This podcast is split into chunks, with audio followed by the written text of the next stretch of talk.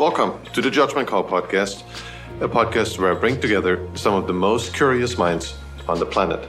Risk takers, adventurers, travelers, investors, entrepreneurs, and simply mind bogglers. To find all episodes of this show, simply go to Spotify, iTunes, or YouTube, or go to our website, judgmentcallpodcast.com. If you like this show, please consider leaving a review on iTunes or subscribe to us on YouTube. This episode of the Judgment Call Podcast is sponsored by Mighty Travels Premium. Full disclosure, this is my business. What we do at Mighty Travels Premium is to find the airfare deals that you really want. Thousands of subscribers have saved up to 95% on their airfare.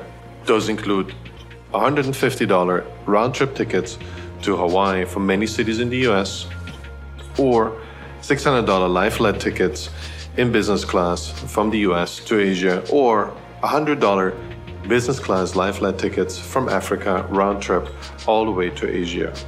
In case you didn't know, about half the world is open for business again and accepts travelers. Most of those countries are in South America, Africa, and Eastern Europe. To try out Mighty Travels Premium, go to mightytravels.com/MTP, or if that's too many letters for you, simply go to MTP, the number 4, and the letter U.com to sign up for your 30-day free trial. Today here with me is Mark Saroufim, and Mark runs his own AI company called Yuri AI, and he helps developers train AI actually for their video games.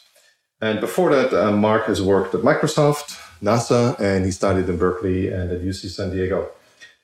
And Mark is not just super smart and knows everything about AIs, he also is a prolific writer, I would say. I actually discovered him through his article on Medium.com, where he pokes fun at AI, at the current state of AI and the way it works. Welcome to the Judgment Call Podcast. Mark, how are you? Thank you, Thurston. Thank you so much. I should mention I do right now work at a great company called Graphcore, where we build like our own AI chips, so to accelerate machine learning. So like the startup life is behind me. I think I'll definitely get back to it, but right now taking a break, I would say. Lucky you escaped during the pandemic. That might be a good time to escape, man. It's probably easier to hang out in a company, especially if you have the option to just work seamlessly remote. What I want to do is, and I'm not sure how many people in the audience have seen the article. It was ranked really well on Hacker News, which is like a news aggregator, like a Reddit for hackers, but for, I would say, developers more than hackers, right? It's not in the dark web. It's a site that aggregates certain news, and it was ranked pretty well. And that's also how I found you.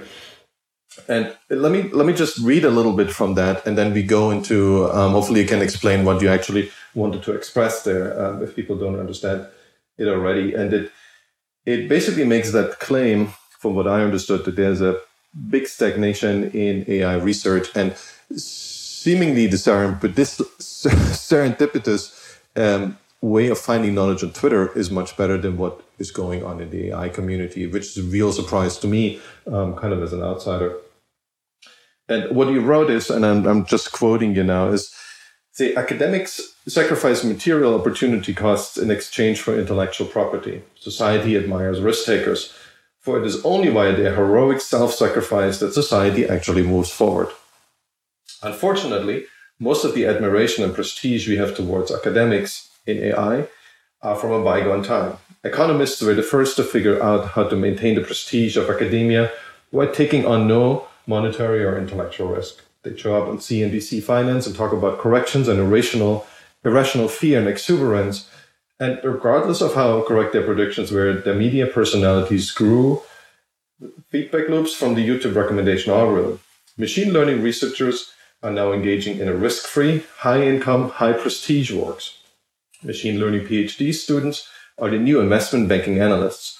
Both seek optionality in their career choices, but differ in superficial ways, like preferring meditation over parties and marijuana over Adderall and alcohol and cocaine. The machine learning PhD, and that's how you describe it, is now just an external extended interview for working in FANG, the acronym for Facebook, Apple, Amazon, I always forget what the N is, Netflix, and Google. So those are really strong and funny words, right? I really admire your sense of sarcasm, and it's if you have a little bit of the insider in the community. I would say more of an outsider, but I really observe a lot of what's going on in the AI community. What led you to write this article? What led you to put it in such strong words? I think those are two interesting questions. So. I'd written a lot before, I would say specifically over the last year. I started writing a lot online because I was having a lot of trouble, when I would make some change to my Yuri product, which is my own company, I'd have a lot of trouble telling people about it. I did the, now what? And so that's sort of what got me down the path of writing a lot online. It was just really a way for me to potentially meet customers was initially the main reasoning. And it ended up being the best marketing channel I could have ever thought of, because the ebook that I wrote at the time, Robot Overlord Manual, was being read by 30,000 people monthly, whereas my startup homepage, which I worked on for about 2 years, would maybe get 20 monthly visitors or something. And so for me, it was definitely many orders of magnitude more impactful, because then I could get a better sense of who's doing what are their problems, who are some good co-founders I could get. So it solved many problems I had simultaneously. As far as this article goes, one, I wanted to try something different. I sort of knew initially that I wanted something to sound more like myself. So, people that know me, my friends, this is relatively how I talk usually. Whereas, my previous content was much more informative. Really, it was, here's this idea explained in the simplest way possible, with the simplest code, with the simple figures. And so I would say the vast majority of my prior writing was like that. Whereas here, I expressly wanted to have something that would sort of trigger people's emotions a bit more, because of a long-standing, almost meme that we have in the AI community nowadays. And so I first experienced it, I would say, when I first joined Microsoft at the time. I remember it definitely seemed to me that there was a lot of centralization of ideas. As in, you look at, what are the best researchers at Google doing? Then you try to take that work, reverse engineer a few more details that may not exist in the paper, improve it, make it faster, and et cetera. And I think this problem got markedly worse when large language models became popular. So large language models are essentially, this is actually a really great technique. I think people shouldn't misunderstand. I mean, I'm very impressed by large language models. I think that's one thing a lot of people misunderstood about my article. However, what they've essentially done is that they've made it so you're essentially almost a consumer of someone else's intellectual property. So you're a machine learning engineer. You're making a lot of money, and you think you're very smart too. Your friends, your family are oh wow, you're working AI. That's what all the really smart people do. But essentially, you're doing something along the lines of just inputting some sort of textual data, and then you're getting out some sort of prediction for a downstream task. Yes, there is a lot of domain expertise to make these things work, but I generally felt that. It almost became a race where a very frequent conversation I had with a lot of my colleagues, they'd be oh, have you heard of this kind of transformer? And then you'd be yeah, I read, such and such, and it's different in such and such way. And then the next day, a new one comes out. And so the feeling it reminded me of was almost the early days of front-end web dev frameworks, I guess before React was dominant. It felt like there was a new JavaScript framework coming out every day. And so if you're new to the field and you want to learn more about it, it was just a giant pain because you just weren't sure if you're committing to the wrong tool. I would say in machine learning, it's not that bad, but I definitely felt that we got to a point where people weren't doing first principle thinking. They weren't trusting their own opinions for what to do. They weren't running their own experiments. They were trusting some sort of central authorities that they think are really intelligent to tell them this is the right way to do machine learning, and then they just do it, no questions asked. And I found that to be a big, big sign of stagnation. Yeah. I keep talking about the stagnation in productivity growth, and I bring this topic up a lot, and I get all kinds of reactions. That's Peter Thiel's thesis. I get all kinds of reactions from this is just a first world problem to it's not real to we really need to address it. I actually feel there is something nefarious going on with the big stagnation in terms of productivity growth outside of semiconductors. But I feel like most people I talk to are not really worried about it. I'm kind of surprised how complacent they are. And one thing that, and that's why I find that really funny, the way you presented it.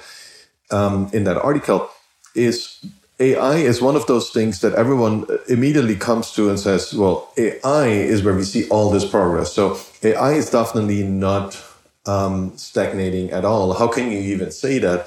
Because from the outside, it seems like, and I had David Orban on, who is a part of the Peter Thiel mentorship program. He says, you know, in AI, there's two things that happen. One is we're not only making, obviously, progress in it, but the other thing that we are seeing is that the progress, a rate of progress actually goes up. So instead of doubling every 18 months, which was the Kurzweil's idea, he now says, you know, most AIs we were accustomed to somewhere between 6 and 8 as a generation in month, and now it's 2 months in terms of progress. And we see this with GPT-3, which surprised everyone that it actually that it's that good. I think it also surprised the creators a lot. They were like not expecting this. You know, you run that model and at the end you use it and you're like, oops, that's actually more interesting than way more than GPT-2, the precursor.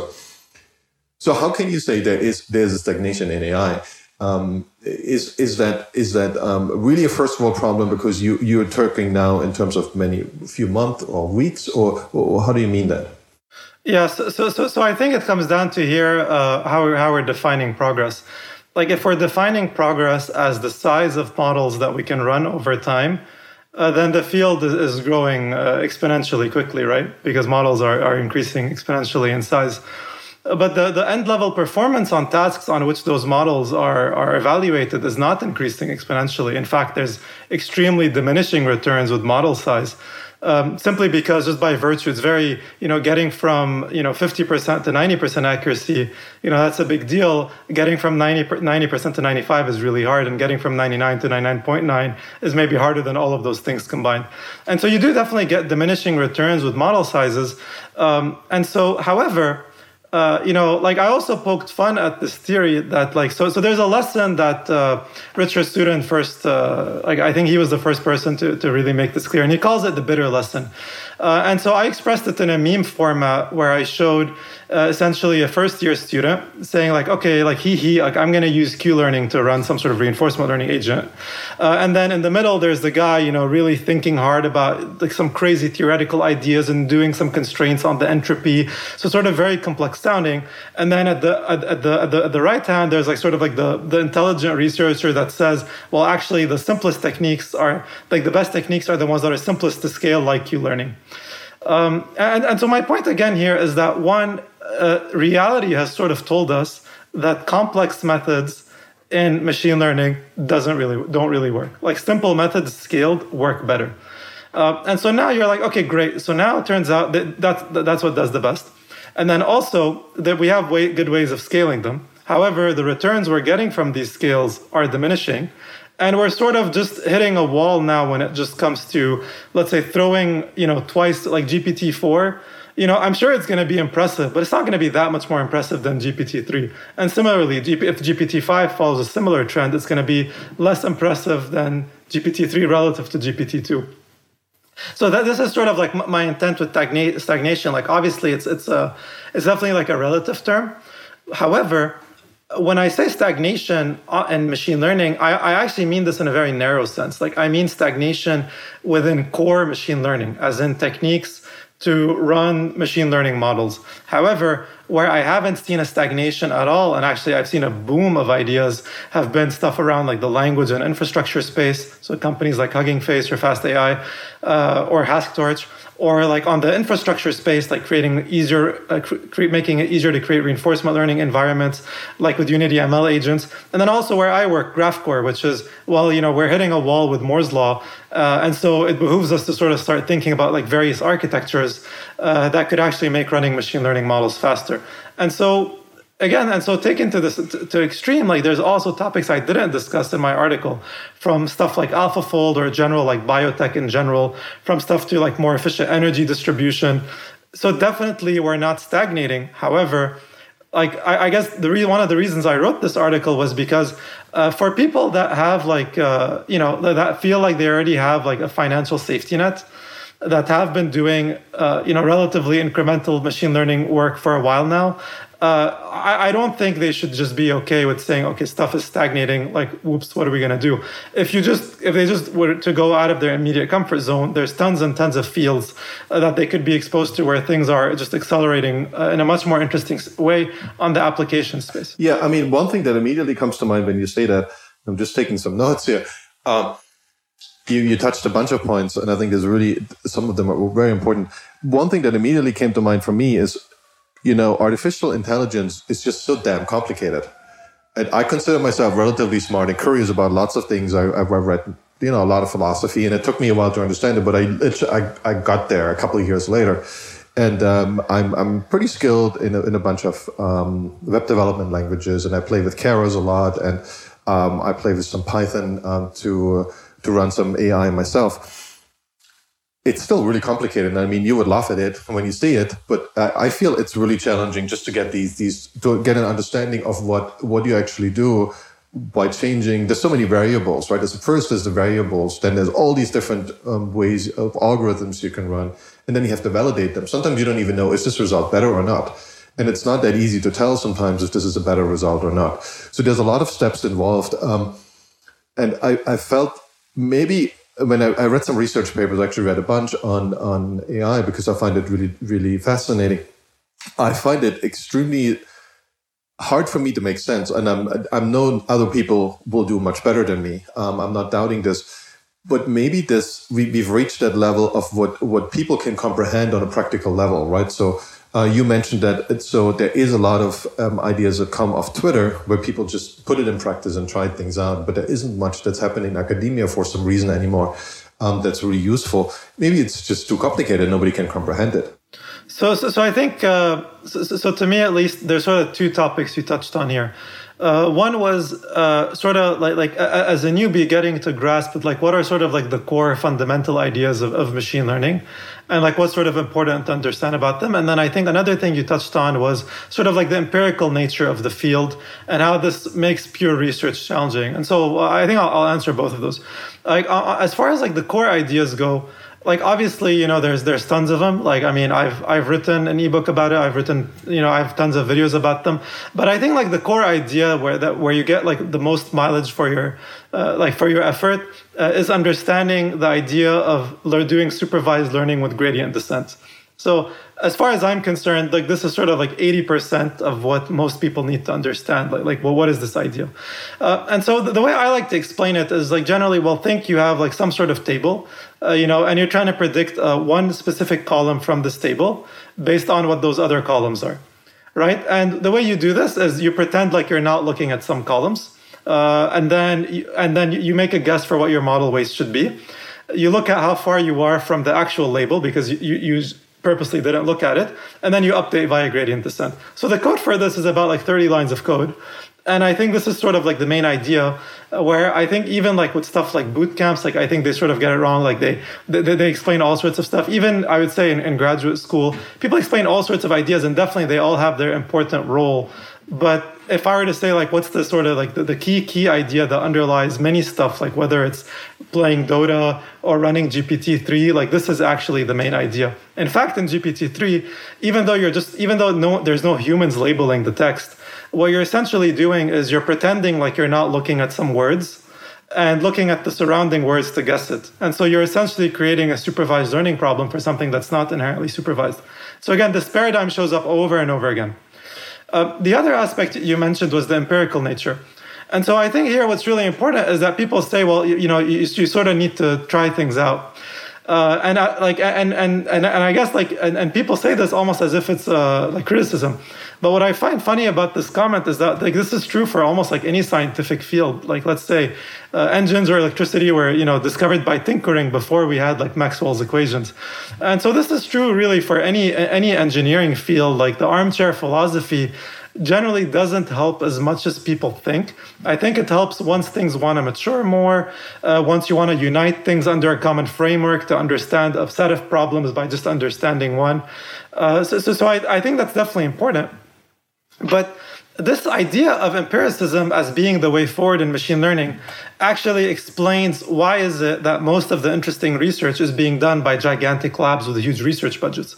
And so the reasoning there is, well, let's say you yourself can run experiments more quickly. You can run twice as many as other people. That means you're going to learn roughly twice as fast. So now let's say those experiments also require high server costs. Well, that means it's gated. That means other people can't learn and you can learn. Now, let's say your peers are doing the same. Well, they're learning and then they're telling you what they're learning. And some of this information doesn't get published. So you just end up getting all sorts of feedback loops, which means that people that do publish experiments at scale, like in these big labs, can continue to do so for a long time. And it's not entirely obvious how academia can sort of beat this kind of research at its own game. However, if you look at other efforts, like let's say Hugging Face or Fast AI, all of these efforts were started by a couple of people. They didn't require like millions of dollars to get started. And so I think like this sort of reasoning of like, I can't do AI because I don't have millions of dollars. Like to me, that feels like almost like a failure of imagination. Like, yes, you can't beat research labs at their own game, but you can certainly do other stuff that's tangential to ML that is equally important, which is why I've even made the thesis that I believe Hugging Face is actually the single most important machine learning company in the world today, even though it's a small, tiny fraction of the size of Google or Facebook. I think that's what a lot of people don't know enough about, me included, is the amount of dollars that you need to train these models, right? So you can write a model and you say that's what I do. I have a couple of machines, a small cluster where I run those, and then it takes a couple of hours, takes a couple of days. But GPT-3, I think, I don't know how it was distributed, but apparently it was a price tag of a couple million dollars just to come up with the model. And then once you have the model, it's like the Google index. You can just use it for queries, and that's almost free, so to speak. But they're trying to finance this by charging for the access to GPT-3 now, which they shouldn't, I think, because it's free, kind of. But that's their business model for OpenAI. That sounds a little weird. For OpenAI, it's not open because it makes you charge for something they've created. Obviously, they can do whatever they like. I find this just a little odd, little ironic. Give me an idea for a lot of the models that we see that really help us. What's required in terms of money or in terms of server costs to make them useful or stand out? So honestly, I think like the vast majority of useful stuff can be done on commodity computers, like a single like gaming PC with like a 2070 NVIDIA GPU will get you pretty far. Like you can do very interesting stuff. I think the difference though, but this is also especially true anytime you have like explicitly labeled data, which is expensive to get because a human needs to go in and label it. Even if you assume like certain minimum wage laws, as soon as you start dealing with hundreds of thousands or millions of examples, it's very expensive to do these. And it's very difficult to get them right because a lot of labels are very tricky. Like let's say if you even asked me as a labeler to annotate the grammatical sentence of each word in a sentence, like the part of speech tag, I would have a lot of trouble doing that because it's actually genuinely difficult. Like it's not entirely trivial unless I spend time training myself to do this. So that's one. I think the other aspect as well, I think you're specifically though thinking about like these large models that seem to consume like the internet. So stuff like GPT. So on one hand, they are expensive to run, like to train.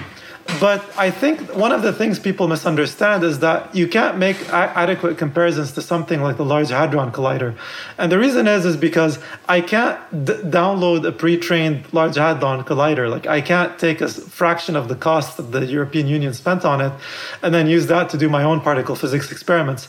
But I can take a pre-trained language model and then fine-tune it on some tasks that I have. And I can do this on a commodity machine, like a personal desktop or, like maybe like a newer laptop or something, and be fine. Or even then, like just get like a just allocate a simple server on AWS with GPUs or IPUs or whatever, and you can actually get pretty far. So I think this idea of I can't do AI unless I have millions, I think that's a misconception, but it is definitely true for models that are semi-supervised, like as in that just consume data from the internet. It's certainly true, but the cost can be re-leveraged. Which means that like society really is putting this one-time cost to do it. And that said, I think even when you think about like companies like Microsoft, like AWS, like or Google, like they're not dumb, right? Like they're not spending millions of dollars just to have cool PR reports. Like they're spending it because they believe like it has material value to them.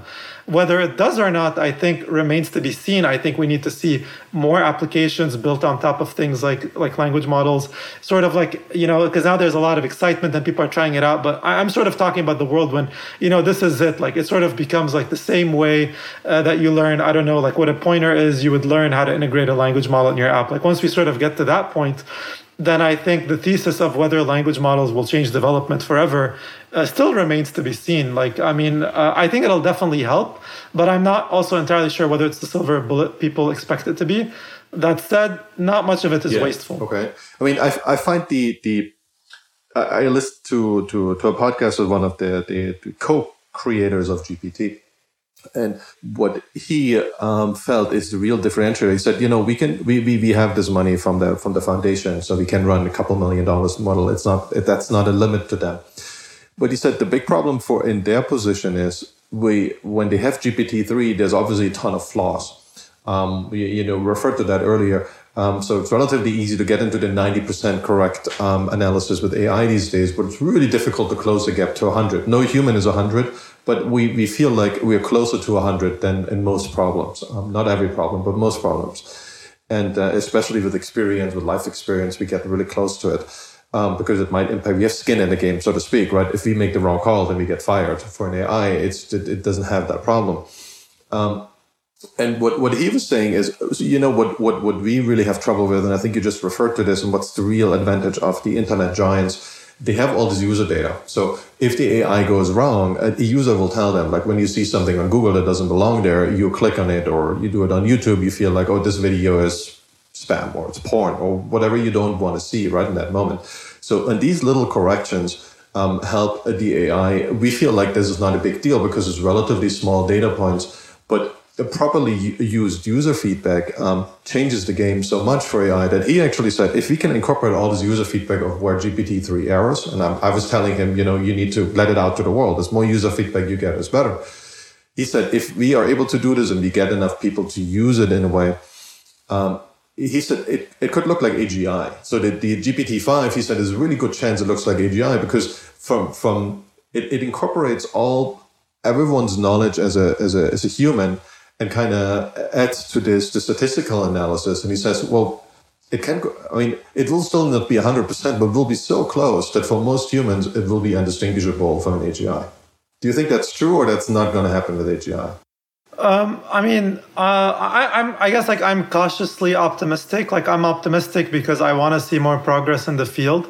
But like, I find it very difficult to make any sort of predictions, like just because like, I mean, people like to make predictions about like what machine learning is going to be like in 5 years. And I often respond back to people like, I can't predict what the field's going to be like in a week or a month.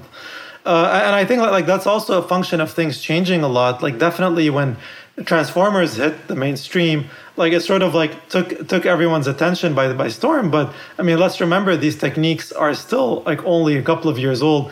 And before that, people are very excited about other stuff. Like let's say bidirectional RNNs were all the rage. And before that, it was CNNs.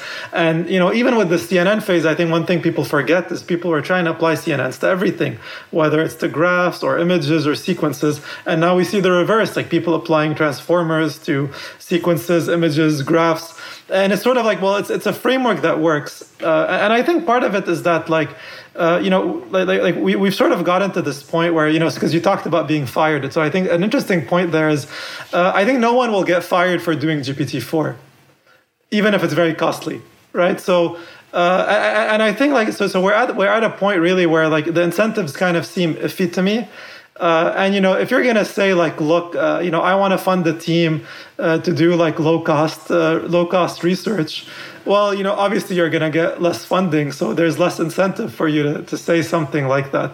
And so I think basically research leads incentives are misaligned with trying to make research cheaper, at least at larger companies. And I think the only people that are going to really push affordable research are people that do it out of necessity. So one example that really stuck with me was like early in my career, I interned at Berkeley and we were working on a semi-autonomous sub and we wanted to make the sub cost about like $300 and you could control the thing with your phone. And at the time, like, you know, maybe now this is obvious, but this is like about 10 years ago now. there wasn't really a good commercial alternative that cost like less than $5,000. And I remember telling my advisor at the time, like, you know, why are we doing this? Like, I mean, it already exists. Like, why don't we just buy this 5K thing? Because we're obviously spending time developing this. And his answer was like, look, actually making stuff cheaper is a huge innovation. And I think a great example of this is space travel, where, you know, like, why don't we travel to space more?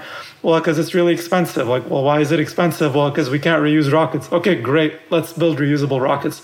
And so I think you often get interesting answers if you ask the hard questions of how to make things cheaper.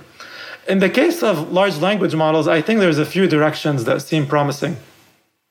So some are basically what I think Hugging Face and a lot of other people do, called weight pruning and movement pruning, which is you basically look at weights that don't change a lot across a run, and then you remove them. But then also at Graphcore, like there's a lot of effort to think like, well, actually, maybe it's the GPU that's the bottleneck here. It's not the techniques themselves. And so I think you sort of get into this like interesting trade-off, because typically a lot of algorithms like win out, not because they're necessarily the best, but because they're also the best on existing hardware.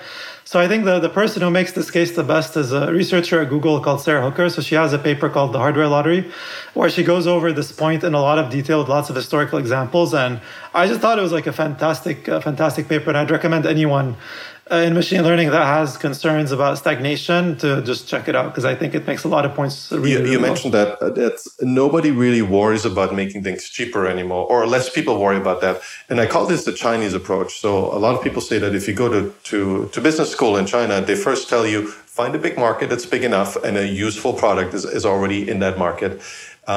Then replicate it on your own, make it cheaper, and then start innovating, make it slightly better. And that's been working in manufacturing for many countries. So China isn't the first to discover this, right? So Korea did the same, Japan did the same. The US actually did the same back in the early 20th century, using knowledge mostly from Britain. So it's a perfectly natural behavior.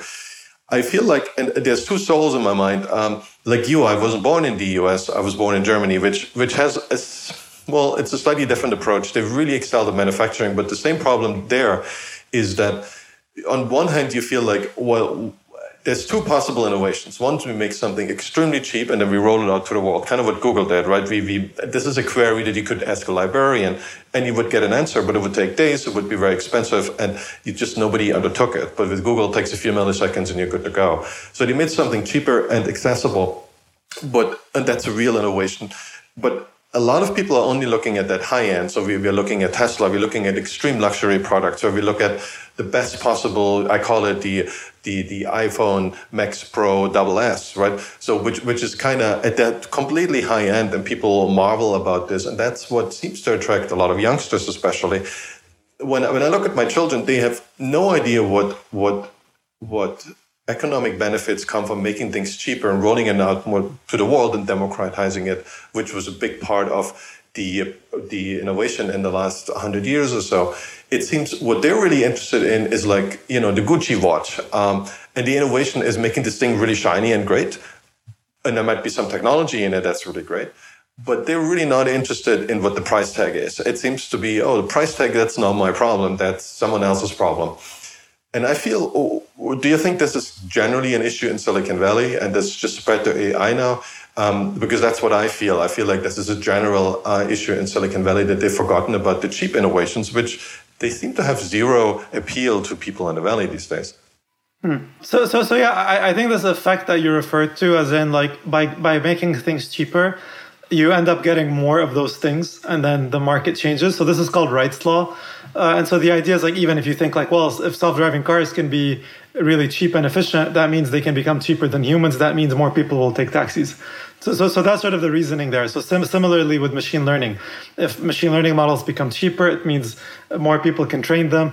It means more people are learning. And then the feedback loops are sort of shared by everyone instead of being shared by people that can only afford these models. So I mean, like here, I don't think people are doing this on purpose, right? Like, it's not like people are saying, I don't want to do cheap models, I want to do expensive things. However, and you know, maybe we can talk a bit more about the current publishing ecosystem. We have this attitude called SOTA chasing. And what SOTA means is it stands for state of the art. And what this does is it basically encourages you to have models that perform the best ever, like, you know, this model is the best ever on this data set. And if that's not the case, then it's actually very, very challenging to get your paper published unless it's extremely innovative in some other way. That said, most papers that I see frequently shared and see buzz around are rarely in the latter. Usually they're the former. It's, look, here's a new shiny thing that beats the state of the art. And one thing I poked fun at in the article is there's a very, very reliable way to get state of the art, and it's an algorithm called gradient student descent. And the way the algorithm works is you look at some paper that gets state of the art. You take the code, you make some random changes to it, and the first random change that you get that makes the results better, you publish it. And so what this does is, like, now you're adding a part on top of something else, which means the model is even more complex, it's even more difficult to train. But it works reliably, and I were to suspect if people trained more on data sets that weren't common in benchmarks, as in people like, let's say, instead of using, like hospital records, like using, like D&D conversations. So just like a data set that you've not been exposed to at all, I would suspect that, like, most existing techniques would show, like, absolutely terrible performance, and that we're sort of overfitting on data sets. And I think a big part of that is in the reinforcement learning community, like, one of the most famous benchmarks is Atari games. And in Atari games, like, basically, you know, like, they're cool. Like, some of them are hard, but we have, like, much more interesting games, right? Like, we have games like Dota, like chess, you have thousands of games on Steam that have, like, various interesting, like, strategic intricacies that test very different things. Like, some games are stock market simulators, some games are survival simulators. So you can actually test out whatever skill you want in a simulator, as opposed to arguing with people online about what you think the right way to do machine learning is. And so I think instead of people arguing over state of the art, over what is the true way of doing machine learning, I think if people spent more time creating interesting data sets, and I think games are one of the best ways to create a data set, that we would have a lot less flame wars and a lot more progress in the area in general.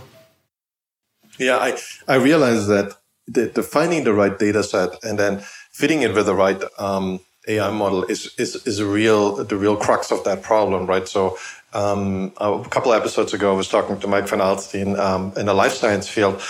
There's a lot of need for AI. Basically, AI could replace your doctor or could help your doctor, right? To get all the basic problems out of the way, and the doctor really focuses only on that last little human interaction, that last 1%.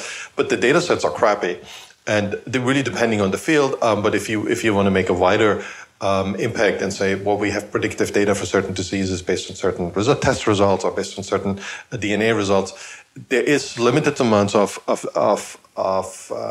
data available, and a lot of people run better algorithms on it because, as you say, you want to beat the last algorithm and you overfit for that particular data set. If you would take a data set, say, from a different locale, say from a different hospital, you might have very different results. So It's a real problem and that's, I'm saying this as a generalist, but finding the right data set and massaging it in a way that it has the best results is a real problem. I think a lot of people don't pay enough attention to this because not everyone has the luxury like Google. They have this enormous amount of people clicking on their search results. So that gives a lot of good, reliable, seemingly similar data user input as a data set.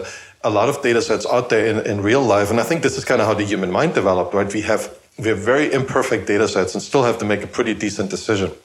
And with AI, we haven't gotten there yet, right? So a lot of them seemingly, and I think GPT-3 might be the exception to this, but you feel like they are so dependent on the data set and have a very narrow focus on the solution. And I don't know there's probably lots of researchers who work on this, but I think this is one of the biggest limitations right now for AI, right? It doesn't really scale if it doesn't get access to better data, which is, outside of the AI. Developers say, okay, this is outside of my scope because I'm not responsible for the data set. But for the outsider, it's the same problem. So the scale aspect is interesting because, if you look at, let's say, just intro-level job postings and data, most of them will ask you for experience in TensorFlow and PyTorch and stuff like that. But often, you get hired at these companies and actually what they wanted was a data engineer. And so you end up in this, really bizarre situation where people that have that skill set have more trouble finding a data engineering job than people that are actually talented data engineers. And I think this could also be partly explained by having people like if you're hiring for your team and you're not drafting the hiring requirements yourself, I think this can be very easy to happen. Like you're sort of delegating recruiting to some foreign entity that for some reason is better than you, which I also find very bizarre. But also to your point on feedback loops. So what's interesting, if it was possible for Microsoft, for example, to make algorithmic innovations to search to become better than Google, they would have done it already. And the hard truth is that that's not really the algorithms sort of don't matter as much as it is the signal of people clicking. And so there's feedback loops. You clicking means the product gets better. It gets better for you. It gets better for the company, which means you get even better. So if you're not getting it, you're just stagnating or maybe getting incrementally better. And so I think this idea of feedback loops creates almost natural monopolies as far as algorithms go.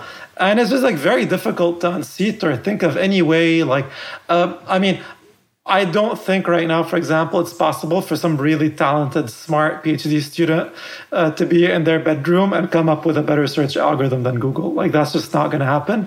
And I think a big part of it isn't necessarily the infrastructure. It's really the historical data and clicks. I think that's sort of the main asset and the moat that's unforgeable and very difficult to get. Yeah, no, that's a real issue.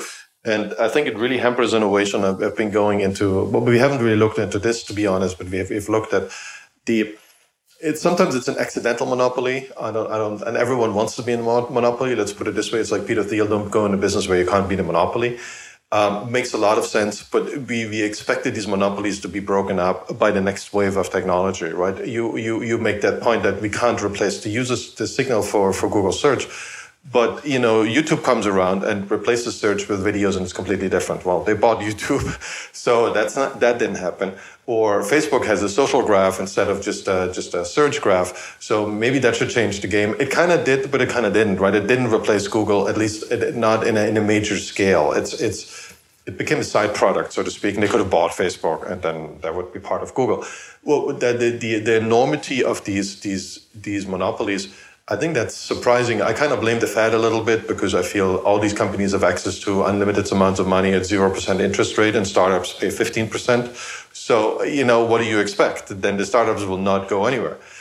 Yeah, you can't escape that loop, and because this money is not necessarily meant for Google, right? It's meant for all these ailing zombie companies that are out there that are supposed to need that 0% interest. Probably true. We should get rid of those companies and fix that monopoly in the same way. I think if there is someone, there's always a bunch of startups who really have something that could take off. It hasn't happened, and I think this is strange. It should have happened. Google should be, much smaller player than it is right now in terms of total market size, in market share, let's put it this way, and not in total revenue that they do.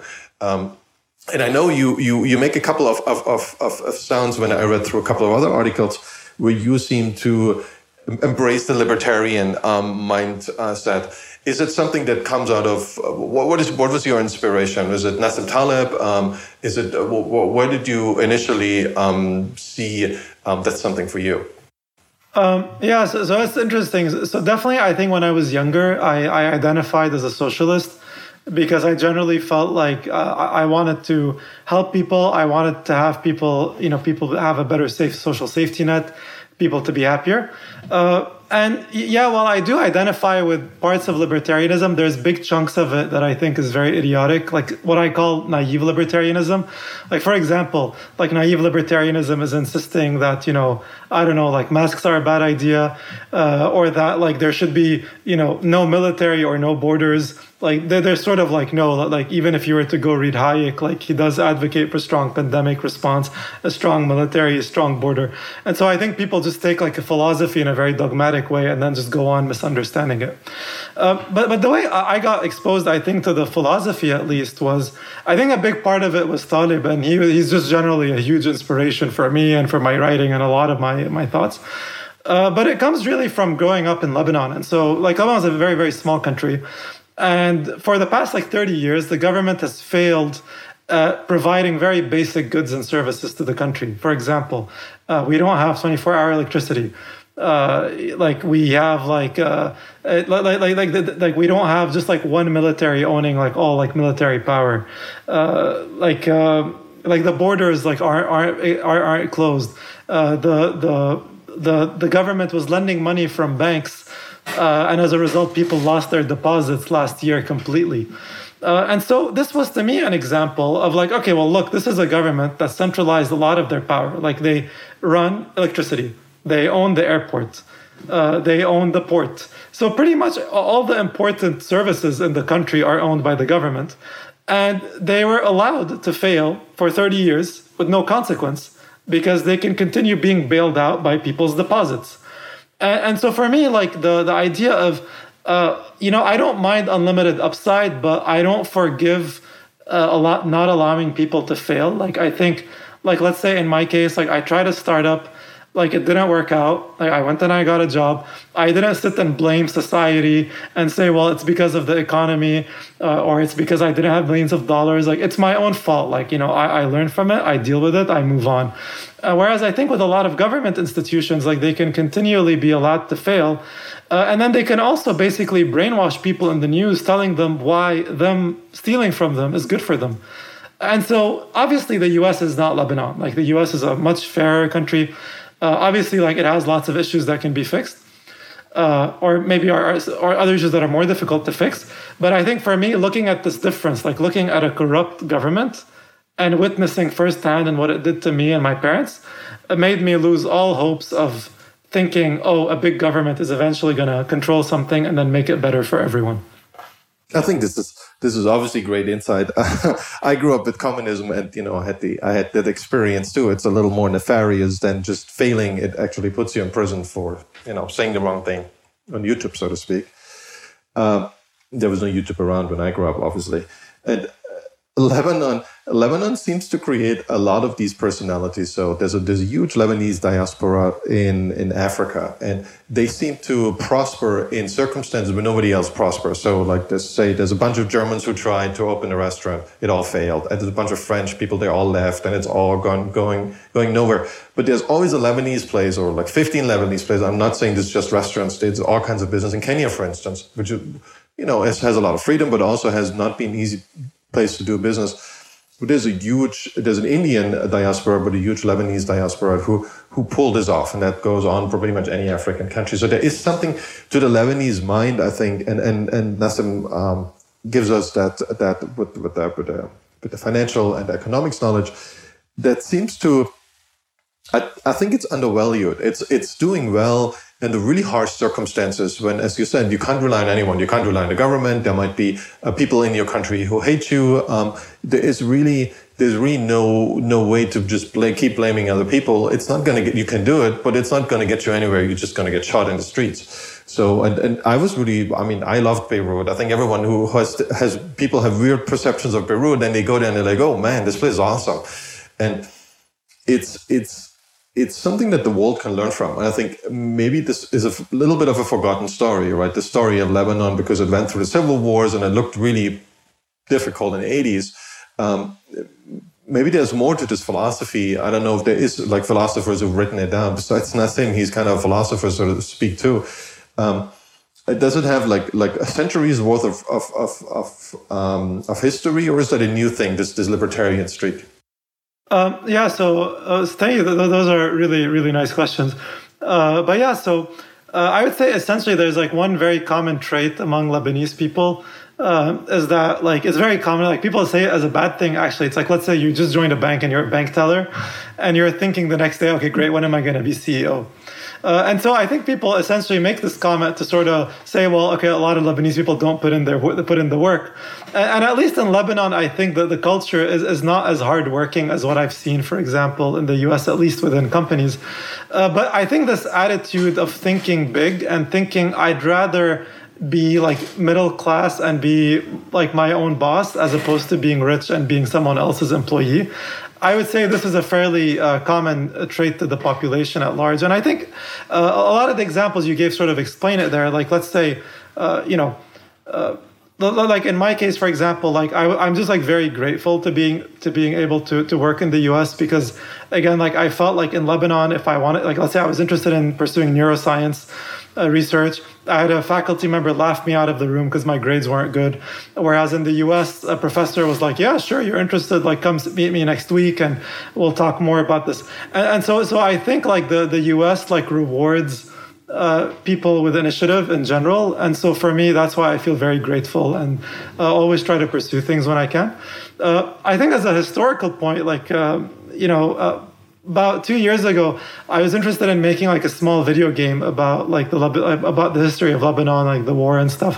And so it got me down a rabbit hole researching Lebanese history and specifically Phoenician history. And one thing, the Phoenician like civilization lasted a long time. It lasted about like 2,000 years, whereas Lebanon, as it exists, has existed for about like 40 years. Or 60, I forget now, I'm embarrassed. But essentially, like it's a much newer society, essentially, and it's a much newer system. The older system worked very well because of a few reasons. The Phoenicians realized very early on, we're very small, so we can have no military or political influence on our neighbors. So it sort of like tapers your ambitions, right?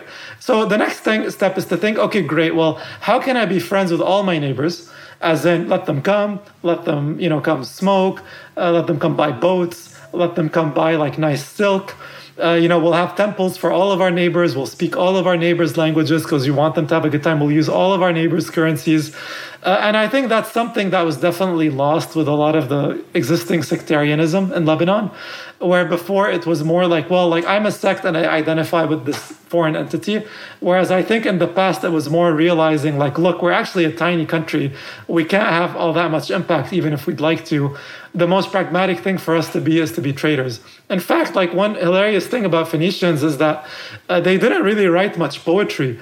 Like all of their writing was ledgers. Like they had lots of receipts, and that's most of what we have from the culture at this point. And I think this is a culture of pragmatism, right? I think, yeah, you can like maybe poetry is great and it intellectually moves you or stuff, but generally, I think that's more of a concern of richer nations. I think if you're still, an underdog and on your way up, being a pragmatist is generally probably the way to go.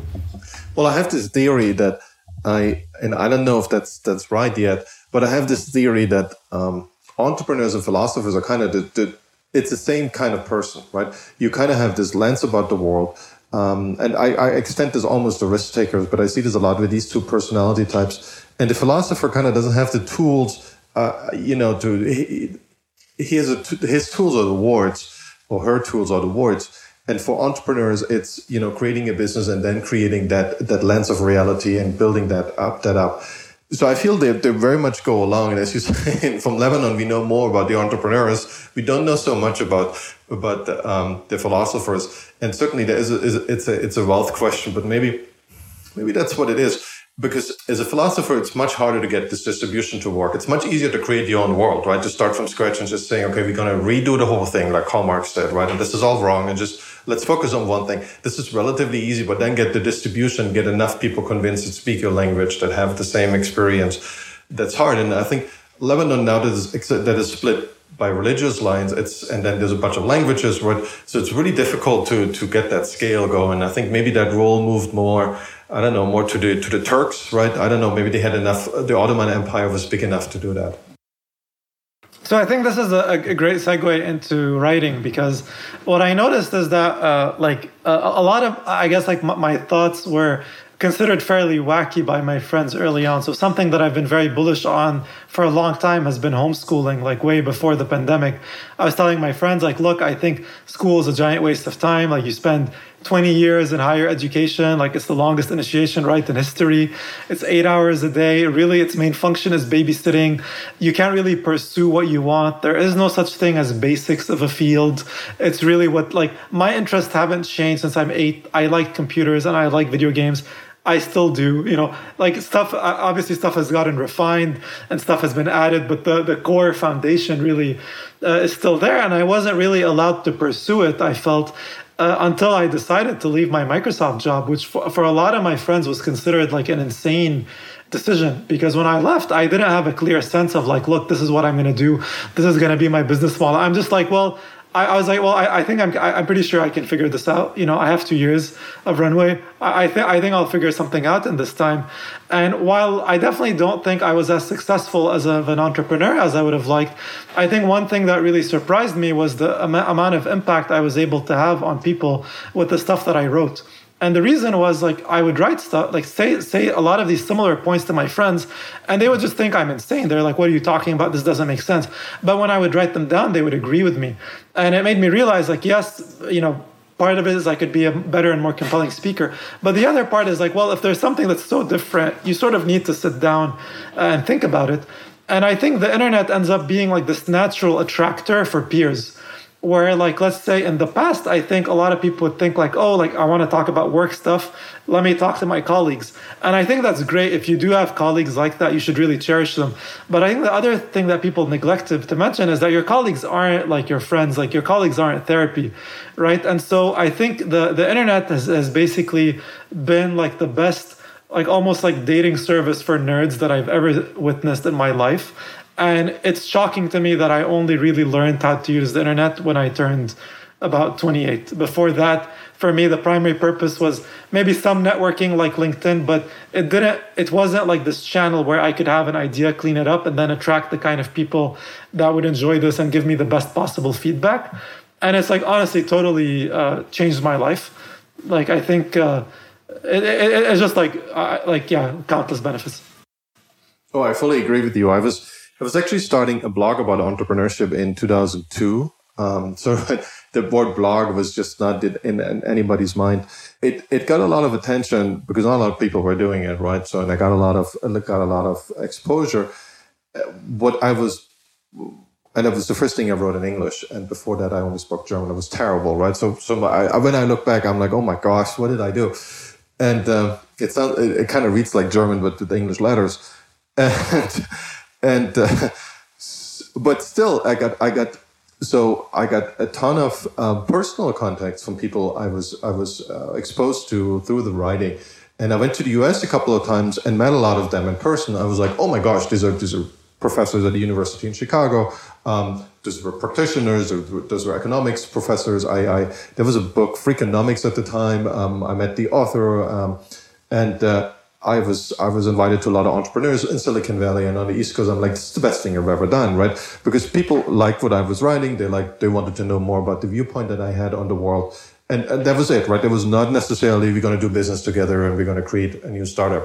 That happened too, but I was really thankful for that opportunity. Eventually went away and the blog didn't work anymore. And then I did my own startups and was really focused on that. And it is something that the internet really enables us. And I felt... The sense of education, as you said just a moment ago, I'm fully with you. The education should be completely different by now, because we know that the education, that these institutions were made for a different age, for the industrial age. And the idea that we should have the most common sense by the time of 18 and from then on it declines is complete nonsense, right? Most people need at least 35 or 40 to even get a grasp of reality, me included. I had no clue. When I read a lot of Hegel and Kant when I was 19, but these things didn't mean anything to me. I could have written you an essay where I kind of parrot back what they said. But what does that actually mean? And do I use this in my own life? I have no idea, right? I didn't use any of it. So you need much longer time frame to mature, fortunately or unfortunately. And even if you're like Nietzsche, right? Even if you have these huge IQs, it will take a while to reflect back and make sense of this and validate what these people have written. Maybe it's all nonsense, right? We don't know that. And I always feel there should be a complete redo of entertainment and in school and education. And something I talked about with Charles, we came to that idea, and I don't know if you've thought about the specifics or mechanics, how this could happen. It's kind of a TikTok, YouTube education style, right? Where you have TikTok kind of as a recommendation mechanism, not the content that's on, that's evil right now, but the idea that it serendipitously gives you content that you weren't exposed to before without having shown any interest necessarily, or not at least specifically. Then you have YouTube for the longer version of what's going on, the lecture, or we run you through a certain problem. And then like the third place for me would be, like you said, not a homeschool, but like a neighborhood school where you can go and have similar tasks and similar moments that is somewhat coordinated with someone who plays the role of the I wouldn't say teacher, but the herder of the crowd, right? So there's like 30 kids, and they all are different levels. Maybe some of them work together, but this is right in your neighborhood, maybe in your city block, even in large cities. So that's how I felt. And then you can do this in any time zone, anywhere on the planet. This doesn't have to be government run, could be maybe. And you could just move a couple of years to Africa or for a couple of years to Bali. And you stay in the same system, so to speak, but everyone in the world is there. And the people in Nigeria learn the same stuff, more or less, maybe different language, than we learn back home. So I think this is an area I've been very passionate about, because I feel like it almost like delayed, I guess, like my intellectual blooming, like when I felt like I was becoming an adult still fairly late in my life. And I think the solution is fairly close to what you described. Like I think that stuff like blog posts or YouTube videos or TikToks are great for like sort of the, like will replace sort of like the broadcasting mechanism from the traditional Austrian school, which is books are very expensive. Therefore, a teacher needs to sit there and read it at you. I think that is totally already, that whole model is failed and has already been displaced.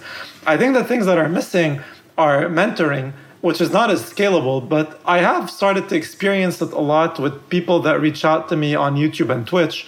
Often they'll be like earlier career machine learning people, and they sort of appreciate my honesty and my openness and working in public, because I just like stream my thoughts working like fairly frequently. And so it gives me a good sense of like, okay, well, this is what they're going through. This is what they're struggling through. This is what I struggled through.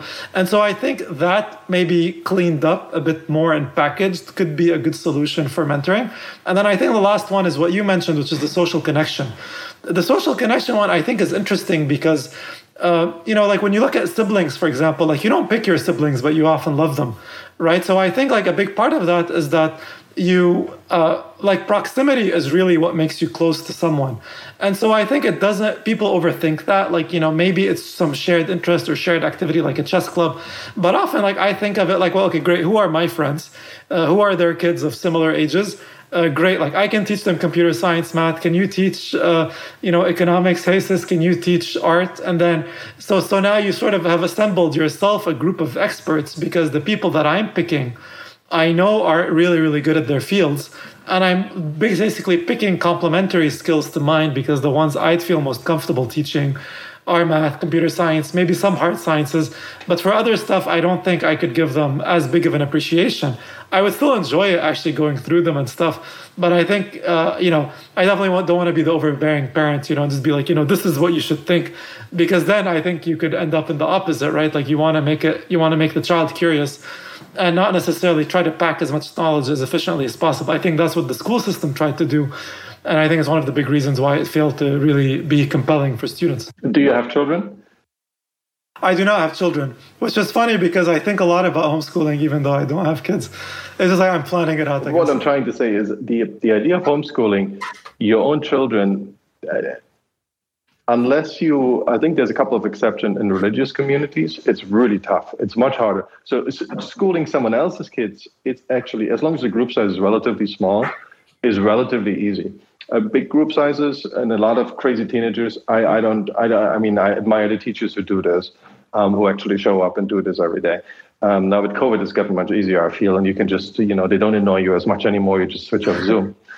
And but teaching your own children, there's just a different dynamic going on in terms of, and I can't put my finger really to it why this is so, but there's this whole idea of the whole problem with puberty, right? You gotta rebel against your parents. This is a necessary step, but it's a really unpleasant one for everyone involved, the children and for the parents. But it's necessary, right? It goes on for a couple of years. During that time, it's very difficult to say, okay, I don't know, from 8 to 1, we are in school, and you gotta listen to me and do what I say. And 1 to 9, you can say, you know, whatever you want about me.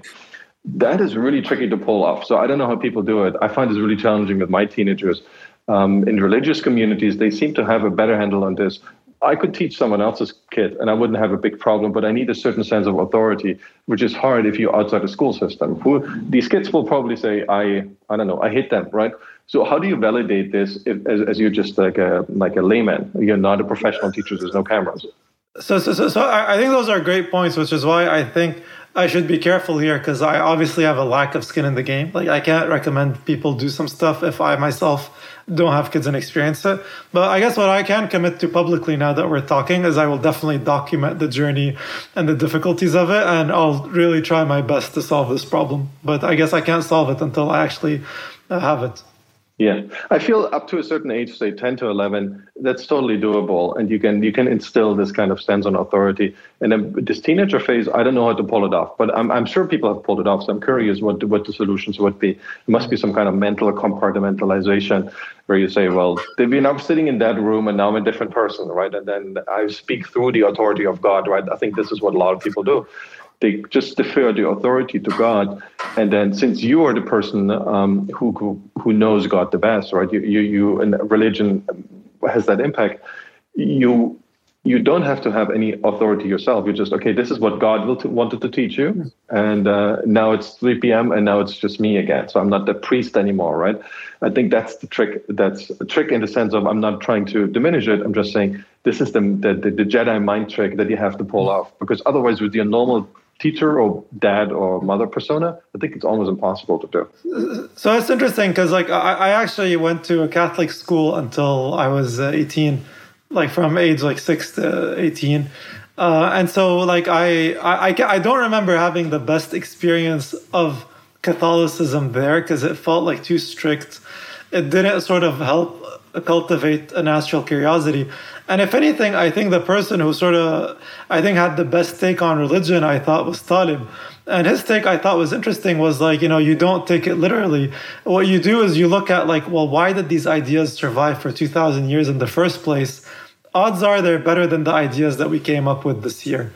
And so I think this idea of Lindeanness, like ideas that survived a long time. Obviously, a lot of old ideas are very horrible, obviously, but a lot of ideas that did survive a long time, like, there's either they're good or bad, or there's actually just a pretty good reason for why they survived.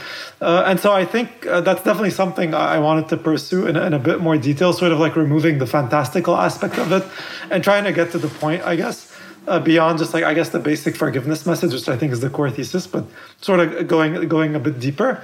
It is something I think I'm interested in revisiting. I'm really excited if Taleb would write a book about religion. And I think I fully subscribe to the summary you just said, that's kind of coming out from his side. It's this mental model, the software upgrade. I see religion as a software upgrade to our human mind. And there's a reason religion developed at the same time we scaled the civilization. And not obviously you can't take it literal. There's a lot of nonsense, and the Bible itself has been re-edited so many times. For some reason, it's now, at least by believers of Judaism, it's that finished document. But for thousands of years, it was edited all the time, and it's changed, and there was stuff added, and then it was stuff. Deuteronomy was rewritten so many times. So I think people have kind of. They've taken that upgrade, and once you start taking literal, you're in trouble. At least, I mean, for you personally, it might be good because you feel so much better. For society, it's not a good recipe. You're definitely in trouble. You have to have at least some part open for this progressivism, but you can overdo the progressivism too. I feel that's where we're at right now. We're too progressive, and we reject automatically all the survival handbooks. It's like Bear Grylls who goes out and says, "No, this time I'm not taking a flint, and this time I'm not taking any rope." And I'm going to be drugged the whole time. And then just come visit me in 3 months and I go to the Arctic. I'm like, dude, you're not going to make it. And I feel this is the same I feel about our society right now. We ignore it on our own peril. So I think that the interesting point here is that even though religion is less popular, being religious isn't. And I see this even in fields like machine learning. Like some people are like, no, like deep learning is the way to go. And others are like, no, like the connectionist techniques are the way to go. Like some are like, no, the probabilistic models are the way to go. And often like it's not like a fully worked out thesis, right? It's like they have maybe some evidence pointing them towards it. But what ends up happening is people like selectively filter out the stuff that they don't agree with because they want to see their thesis of the world come to fruition. And I think that's still a useful attitude for a researcher or an entrepreneur. I just basically, I think just people should just be aware of it, is that you are suspending your own rationality to pursue something. It's actually a useful thing to do. But don't think, it's like sort of don't speak ill about religious people that don't harm anyone, because you're kind of doing the exact same thing. Obviously, there's religious people that do hurt people. I think they're idiots. But really, these people that don't, there's sort of like no reason why people should view them with contempt, I think, in the modern world. I think it's... Yeah, absolutely. I think people should be absolute. They should... And I when you read Plato, which is predates most monotheistic religions, at least in a widespread adoption, he has the exact same problems we have today. I mean, we haven't advanced the moral issues a tiny bit. There might be some things where we're a little ahead, but that's really only happened in the last 30 years. Most of the stuff, say, go 50 years back, we're not even where Plato or Socrates is, and then all the monotheistic religions, there's a lot of crap inside, and people come up with like the tiny little details that they picked up somewhere else. But if you read the books and in its entirety, and because it's a big, complex story, that you had to compress and something that people can take to the next generation, and it was orally delivered for the most time and transmitted, people don't understand how much value these things will have to their own mind. And you can still reject that, right? So I tell everyone, even if they're hardcore liberal and socialist, just read the damn books, and at least you have more material to critique it later, all right? Well, fair enough. But you should at least allow you to be moved by them. And I was really surprised by the Quran the most. It moved me emotionally the most. I'm not Muslim. I was really surprised by the book itself, how beautifully it was written, and it picks up a lot of Bible threads without really going through the complexities of the Old Testament. So I was really amazed. And it's kind of, if so much knowledge you have to bundle and transmit it to the next generation, how else would you do it, right? You would put it in stories, and you would put it in fairy tales, so to speak, and you would come up with kind of random rules. How else would you transmit this really complicated knowledge to the next generation and make it take off, right? For Socrates, it never took off because nobody could read it, really. So I think I had an interesting discussion about this a couple of times with my girlfriend. And so, like, about 2 years ago, I was reading, like, lots of, like, self-help books or listening to VCs talk self-help, whose advice I think no one should take seriously because you as an individual can't hedge your life over 10 possible parallel universes. Like, you have one life, so you can't really be pursuing 10 things at once unless you're really rich, and then you can hedge those bets across 10 different teams. So the discussion we had was like, well, she's like, well, why are you reading this? And well, it turns out like whenever it's like, you'd read this thing and people just like drone on and on to say like one really simple idea that should have been a tweet. And often a lot of like the important life lessons sort of go way back, and they show up in classics. Like, for example, when I first like read Dostoevsky, for example, like one thing that really stuck with me was how petty people are. And it's sort of interesting because people like to think of themselves as being, like I'm a good person, I'm doing the right things. But then you see like the details or like the death of Ivan Illich, and you see how people are like talking behind a guy who's dead, and how like they're talking at people that maybe aren't that attractive at the funeral. And sort of like people haven't changed. Like the fact that you can read something like this and it still resonates with you today isn't to be underestimated, because most stuff that I read today, especially like sort of like poorly thought out hot takes, are not going to stand the test of time, which means that they're not that good. And I think really the value of work should always be valued in hindsight, not in the moment. Yeah, I mean, talking about the value, the Lindy effect and the test of time, you're a big proponent of Bitcoin, right? Mm-hmm. And I can certainly feel how that fits into a libertarian mindset.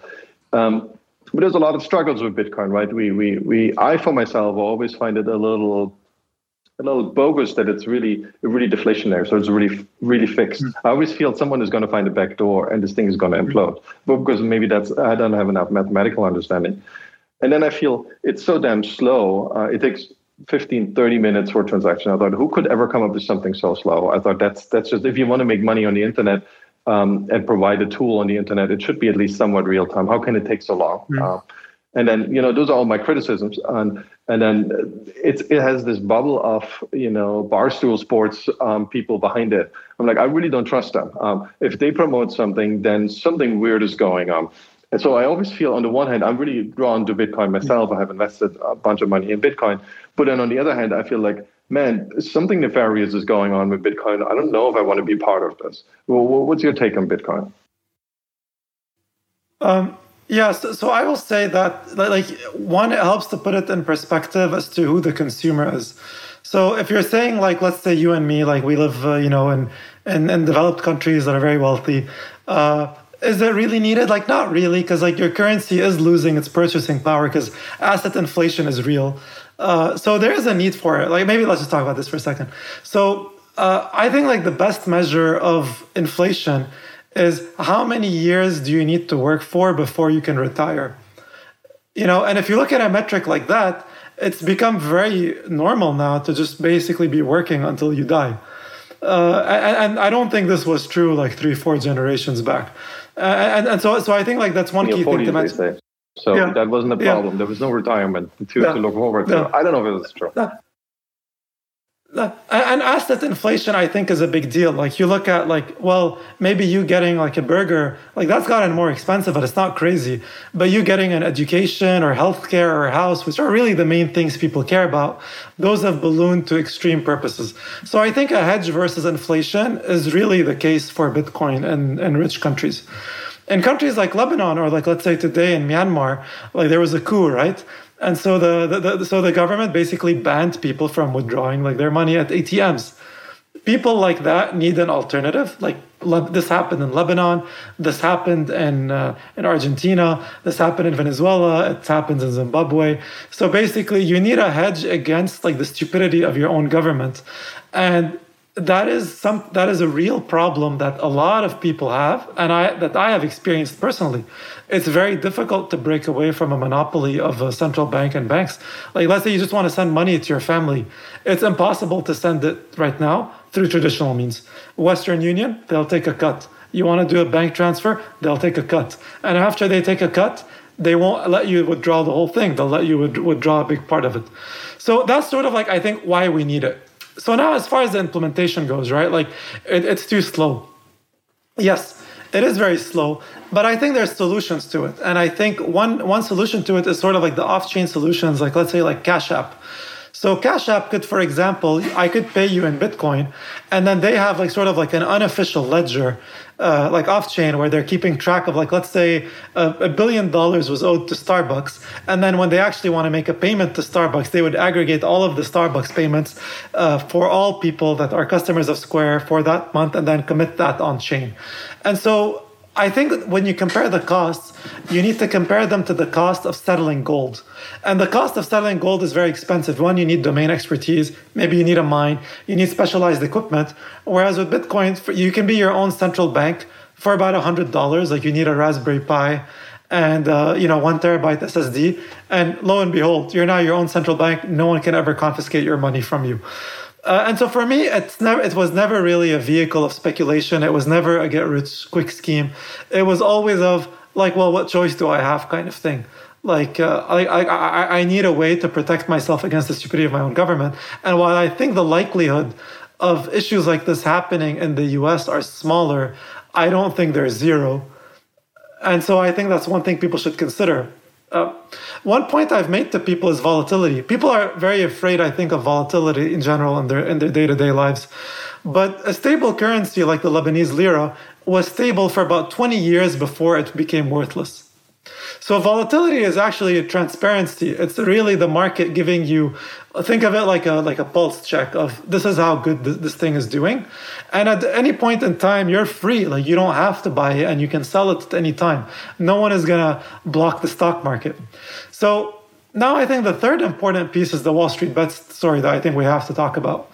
And I think people are underestimating, like, I think the impact of online cults, as in, this sort of like mimetic idea of like we all believe something to be true, therefore it's true.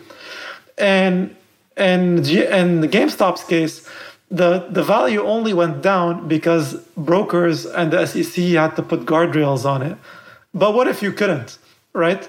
And then the last thing I would say is that let's say Bitcoin makes you feel iffy, right?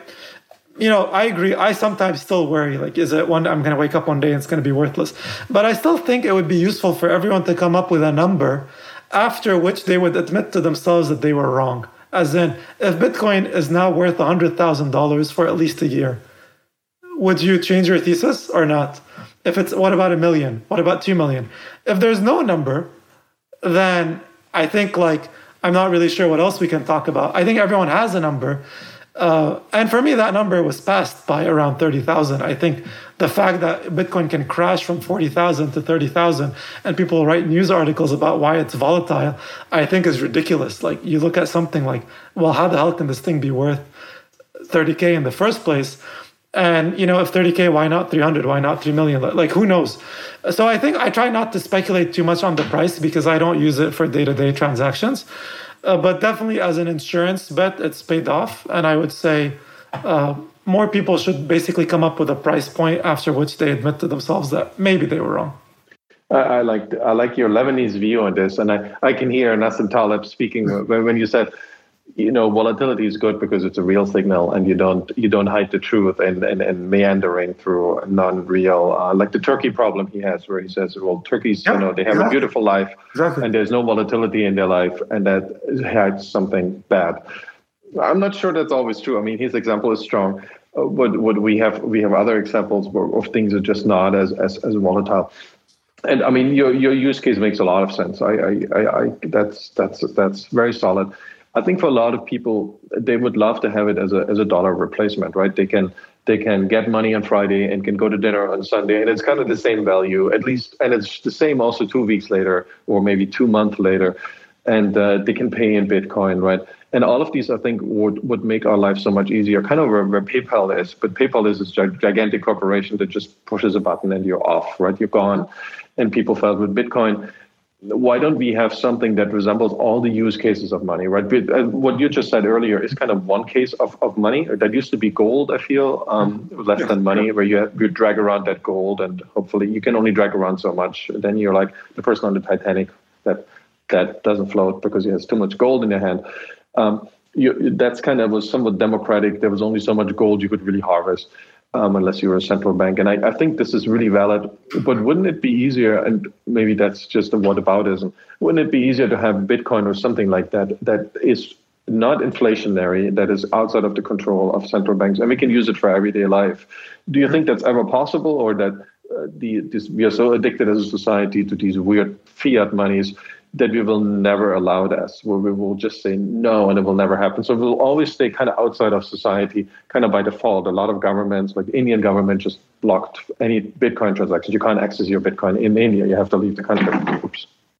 I mean, I think what's going to happen is a lot of the smartest Indian engineers are just not going to stay in India.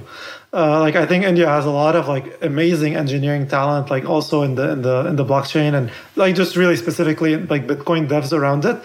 I think they're just going to shoot themselves around in the foot, because in the end, sort of like hard money wins. Like there's a reason why, you know, we say the gold standard, not the copper standard and zinc standard and stuff like that. It's because given the choice, the hardest money wins.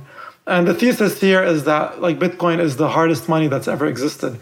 To really make it work, I think, as cash, either you have off-chain solution with a more central provider, so you trade centralization for speed. Like, that's sort of the trade-off. Bitcoin's completely decentralized but very slow. With more centralized, like Visa, like Bitcoin is never going to be faster than Visa. Like, that's never ever going to happen. But yeah, and I think like there's a lot of excitement around like Lightning and off-chain solutions, but I haven't personally used them to talk about them. But I have used Cash and PayPal, and I can totally understand how they can be a very adequate off-chain solution. Should they be a bit more decentralized? Maybe. But in the meantime, like I'm not putting my life savings with them. I'm just putting what I need to transact, and that's enough. I think the issue with banking is that you almost have like a moral hazard where, by virtue of me giving you all this money, it's very tempting to take it away. Whereas if I only give you just enough for a transaction, that risk kind of goes away, because if you do steal something, then you just lost my business and I'm not bankrupt. Whereas if you took all my money, I'm still dependent on you because I'm hoping that one day you'll give it back to me. So, well, I have this theory. I don't know if it makes any sense. So maybe you can help me validate it at all. I feel like the role of money could be greatly diminished. And what I'm trying to say with that is, and that's maybe a libertarian, so maybe even a socialist idea, by what I think is already happening now, because, you know, capitalism was this era where we felt without money, you can't do anything. Literally, we call it capitalism because capital, and as more capital you had, as more opportunities you had in life. So like there's a very broad, like, you know, really zoomed out picture. And then what we are now in, we are when everyone says that, and I think some mean it, some don't, we are in this talent economy. So it really, if you have a specific talent, a specific insight, you can just put it on the App Store and you're going to make $1 million tomorrow. I mean, obviously Google can also ban you, but you know, they banned like 15 apps out of millions that are there. So the risk is not statistically not very high unless you have really strong opinions. So maybe it's a problem for me or for both of us eventually. But anyway, what I'm trying to get at is, if we would all reset everything to zero, like a very crazy idea, right? We would no, everybody would start from scratch. And they do this, and I don't know if they do this in Lebanon. There's a couple of countries and like mileage programs who basically say, well, every 10 years, we're going to do some kind of inflation, or we outright tell you in 10 years, your money is going to be worth nothing, like the debt Jubilee in the Old Testament, right?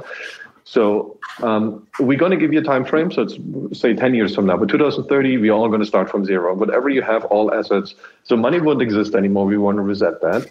And also most asset will not exist. So, you know, there's a certain, like no financial assets, for instance, no housing. Some assets will obviously, they need to be in certain hands to be productive. And then we reallocate all resources from scratch. What I'm trying to say is maybe money has lost its impact because money is a bad, we all think it's going to inflate like crazy. Maybe it will, maybe it won't. And then on the other hand, the individual skills in the hand of the labor, so to speak, you know, it's like Karl Marx's dream come true. The negotiation power of the labor that immediately can use a small little skill and monetize it immediately without any intermediaries, maybe Apple, but, you know, not like an employer, no, not their Microsoft. This might be in 10 years from now, we all have that ability to immediately make money again. Even if it's go to zero, tomorrow we're going to make money again from this specific skill. Literally just takes an iPhone. Do you think that's a real thing, or that's just going on in my mind? Yeah, so I think this will be probably like the last question, because I do have to head to a next meeting, but I'll answer it this way. So I think the creator economy may not be as democratized as people would like to think. I think that because people's attention is finite, that you have like inherent power laws in the system where a few people get most of the attention. And that's not something that I think can be changed unless with like maybe you target more like mentoring like channels or mentoring like, so you purposely pick a group and make money from that group. But I think the wider reach will be dominated by really a handful of people, maybe a bit more because there's a lot of fields. And I think the issue with like restarting from zero, I think it's sort of like, I think it's one of those ideas that's very good on paper. It's like, yeah, maybe this could work. I think, though, like any time that we've had a movement in recent history where we tried to take people's assets away, we veered on totalitarianism very, very quickly. And I think it's just because it's an incentive problem. It's not an end state problem. It's that like, I take it away to redistribute it, then why do I give it back? And I think there is no clear answer to that, unless it was perhaps maybe a bit more programmatic, you know, where it's like, you know, you have some sort of policy that everyone can agree to beforehand, and then this policy is set in stone. And that's actually when you look at the religious fervor of the Bitcoin people, like the 21 million cap, people get very stubborn about it. But that's a good thing, because that the more insane they sound to people on the outside, the more you have confidence that, okay, this number is never going to be changed. If people were open to it, then you would think like, well, like maybe they could justify it in some weird way because it benefits some subgroup of people. But the fact that people really don't want it, for me, is a plus, not a negative. So yeah, Torsten, thank you so much, by the way. I actually had a lot of fun. The topics was broad and it's good. Thank you, Mark. That was awesome. Thanks for taking the time. I know you're busy. Those were some incredible insights. Thanks for doing this. We hope we can see you again on the podcast. Yeah, same here. Yeah, I'd love it. Thank you, Torsten. I appreciate it. Torsten, bye.